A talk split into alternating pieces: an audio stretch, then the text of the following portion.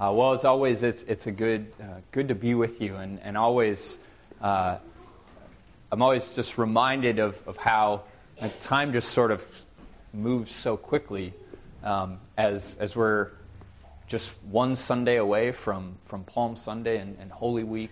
Uh, again, remembering uh, really the weekend that is at the heart of our faith, the death and resurrection of, of our Savior Jesus as I think about that event, um, I'm, I'm, sort of causes me to, to think if you uh, had a moment uh, to, to sit down and, and share, uh, be it with your family, your friends, what, your loved ones, uh, what is most important to you? What, what would be the contents of, of what you would share? Uh, imagine for a moment if uh, if you'll allow me to be perhaps a, a bit morbid, uh, that you knew that you are going to die, say, the next day or in the coming weekend? Uh, how would you go about spending those final moments with the people that you love? Uh, what, what would you share with them? What would you emphasize to them? I, I imagine for most of us, we wouldn't be going through last will and testament stuff. We wouldn't be concerned about what happens with our material possessions. We would be seeking to cherish those moments. I, I imagine for most of us, uh, the content of, of those conversations would be filled with the words of our faith, uh, those words that, that we confess in the creeds. Be pointing those people to, to cling to that above all else. Perhaps it would be reminders to, to cherish the, the gift of family. Or maybe uh, a call to, uh, to reconcile differences and, and put aside old arguments.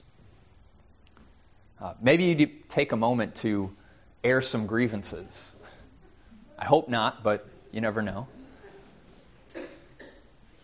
Now, now, I don't bring this up to just sort of make you really sad and kind of get you into that sad Lenten spirit.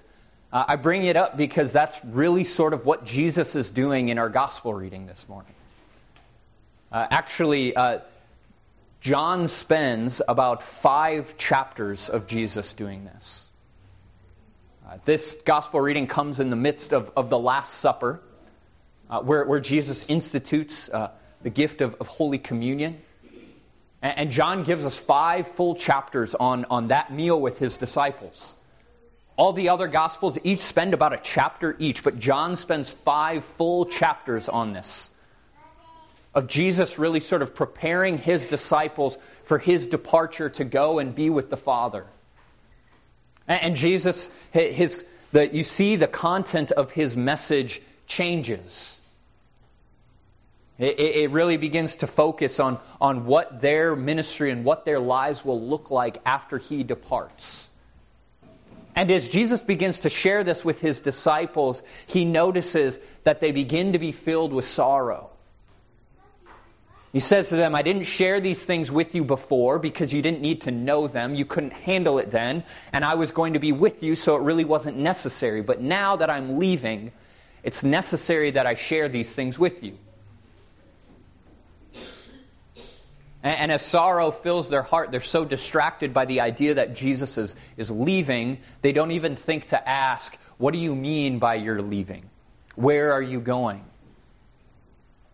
And in the face of this, Jesus, he actually says that it is better for him to leave and to go be with the Father than it would be for him to stay with them.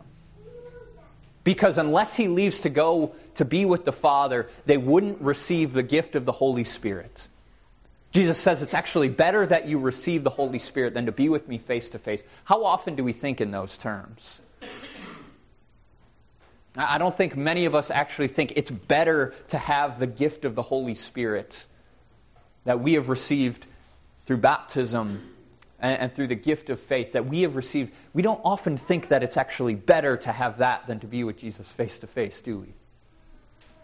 But, but nevertheless, Jesus emphasizes that it's actually better that he departs and they receive the Spirit than for them to be with him face to face. For us, it's better than for us even to be having that gift of the Spirit than to be with Him face to face. And, as he speaks about the work of the Spirit in their midst, Jesus really emphasizes that the work of the Holy Spirit will be to convict the world. This is what, what Jesus says regarding what the Spirit will do in their midst. He says, when He comes, that is the Helper, that is the Holy Spirit, when He comes, He will convict the world concerning sin and righteousness and judgment. These three things sin and righteousness and judgment.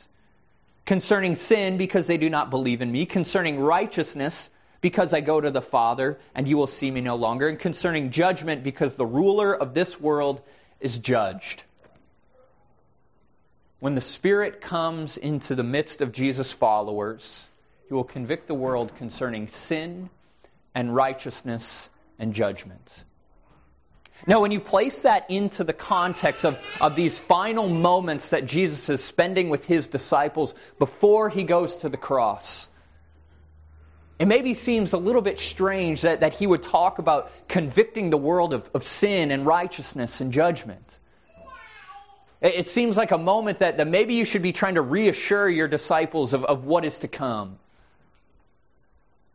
That, that talking about sin and righteousness and judgment, what, what why would you emphasize that here at this point in your life, Jesus? What is it about these three things that's so important to the work of the Holy Spirit? To convict the world of sin and righteousness and judgment. Now, one of the things that I think is worth noting here is that when Jesus says that the Spirit will convict the world, that that word convict that we see maybe has a little bit different connotation originally than it does often for us. Because I think when we often hear, at least for me, when I hear convict, I think condemnation. I, I think legal conviction. I, I think you have been found guilty in the eyes of the state, and therefore you have to serve a punishment or judgment because of that. But actually, the word convict in the original language there, it, it actually has a little bit different connotation. That, that it's more about revealing, it, it's about bringing things to light, it's about showing someone where they've wronged. For example, Matthew chapter 18. When Jesus says to his followers, If your brother sins against you, go and show him his fault. What's the reason for going and showing his fault? It's not judgment. Not yet, at least. There, the goal is restoration and reconciliation. That the showing of fault is, is actually to bring about repentance. And that's the exact same word that appears here.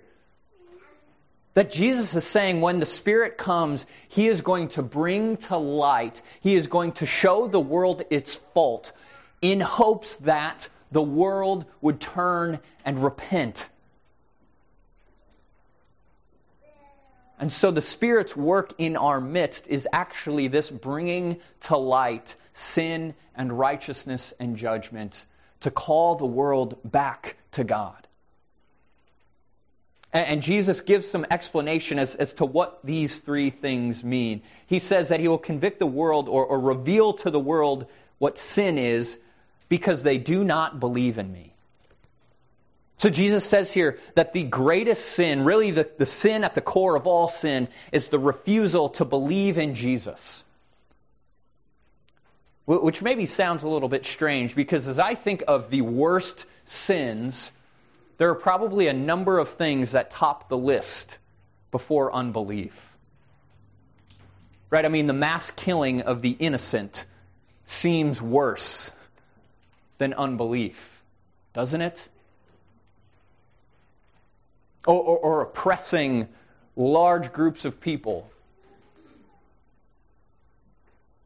Stealing and, and, and, and pillaging and, and taking what belongs to others and making it my own. That seems worse on the surface than unbelief. But you see, if we take Jesus at his word here, what he is saying is actually that these things that we see, the, the things that, that harm the world, that destroy creation and destroy humanity, are actually merely symptomatic of something else.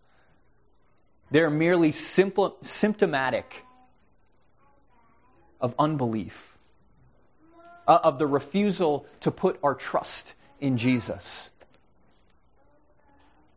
And, if we pause for a moment, I think we can begin to see why Jesus takes unbelief so seriously. Because think for a moment about who we say that Jesus is, who we confess Jesus to be when we recite the creeds. That we believe that Jesus is the Son of God, that, that Jesus is God's true revelation of Himself to the world, that Jesus is actually the one way that we can come and be reconciled and restored to God. And if that is true, then the refusal to believe in Him is, in fact, the most harmful thing that you can do. Turning people away from Jesus, blaspheming His name, is the most horrific thing that we could do. To deprive people of Jesus, that is the greatest sin that we could possibly commit. That, that, true sin is not about just doing the wrong things or, or not getting the list of morality right. That at the heart of sin is, is this refusal to place our trust in the way that God has given to us to be reconciled to Him. Which connects very well with, with what Jesus says the Spirit will convict the world of next. He says that the Spirit will also convict the world concerning righteousness. Jesus says in verse 9, It will convict the world concerning righteousness because I go to the Father and you will see me no longer. This phrase, I go to the Father, a lot of times appears throughout the book of John as sort of this shorthand for the whole ministry of Jesus. So if we think of Jesus' ministry in terms of, of being sent by the Father and returning to the Father, that, that really this idea of returning to the Father, it, it really encompasses that whole ministry and the death and resurrection and ascension to the Father. Just as he was sent into the world to fulfill God's mission, so too, in his obedience and fulfillment of that mission, he returns to the Father. Jesus is saying is that true righteousness, the greatest good that is ever accomplished, is what Jesus is about to do on Good Friday and Easter. A true righteousness is not found in keeping the rules. True righteousness is found in trusting in Jesus.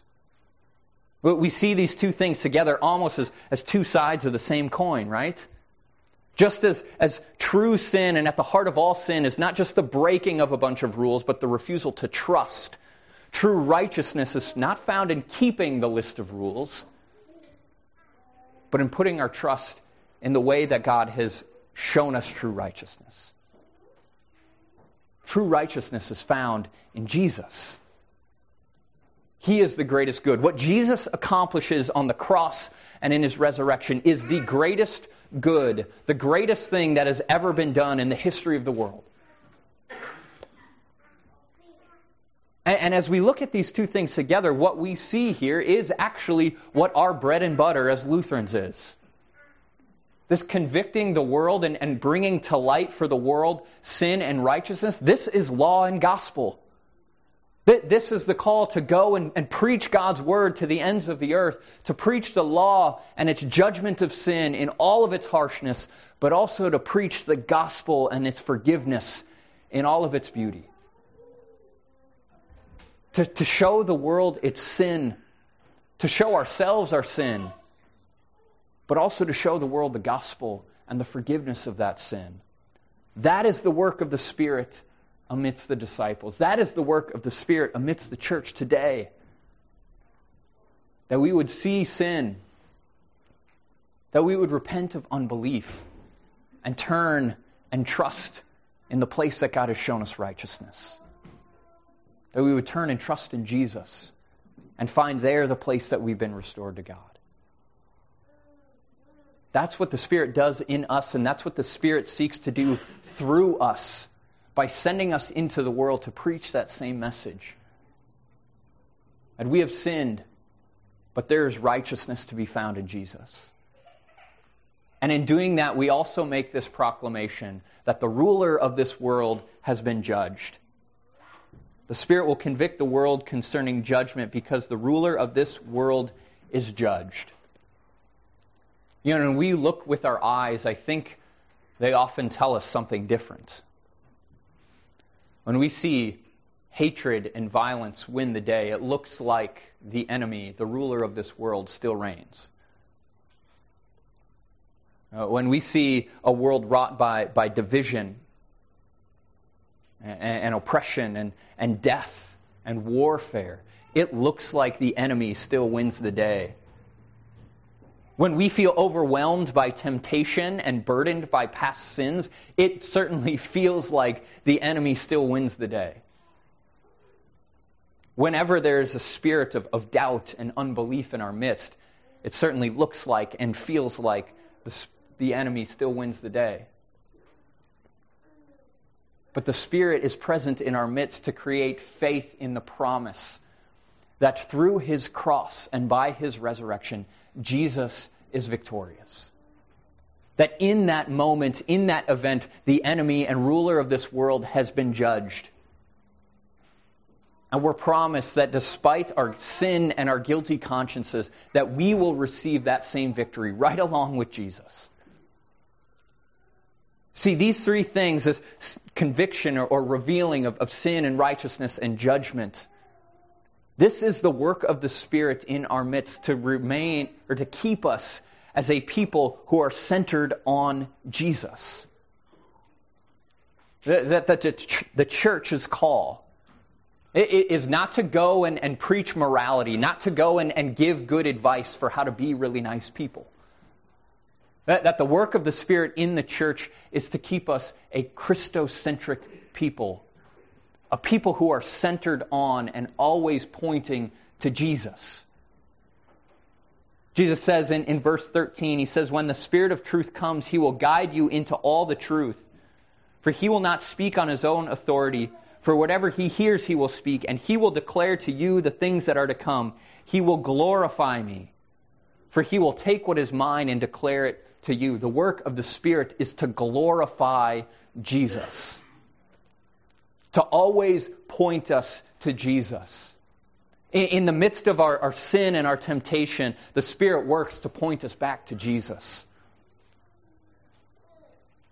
As we seek righteousness, the Spirit works to point us not to ourselves and our own actions, but to point us to Jesus.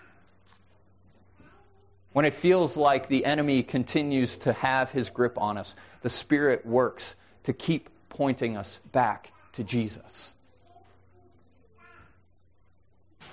That is who we are. As people who have received the helper and the gift of the Spirit, our work is to be pointing one another and pointing the world to Jesus. That they would see sin, but also see where true righteousness is found. And to see that in what he has done, the ruler of this world has been judged. So that from our first words to our dying breath, we would always be pointing one another, always pointing one, always pointing ourselves, always pointing the world to Jesus. Amen.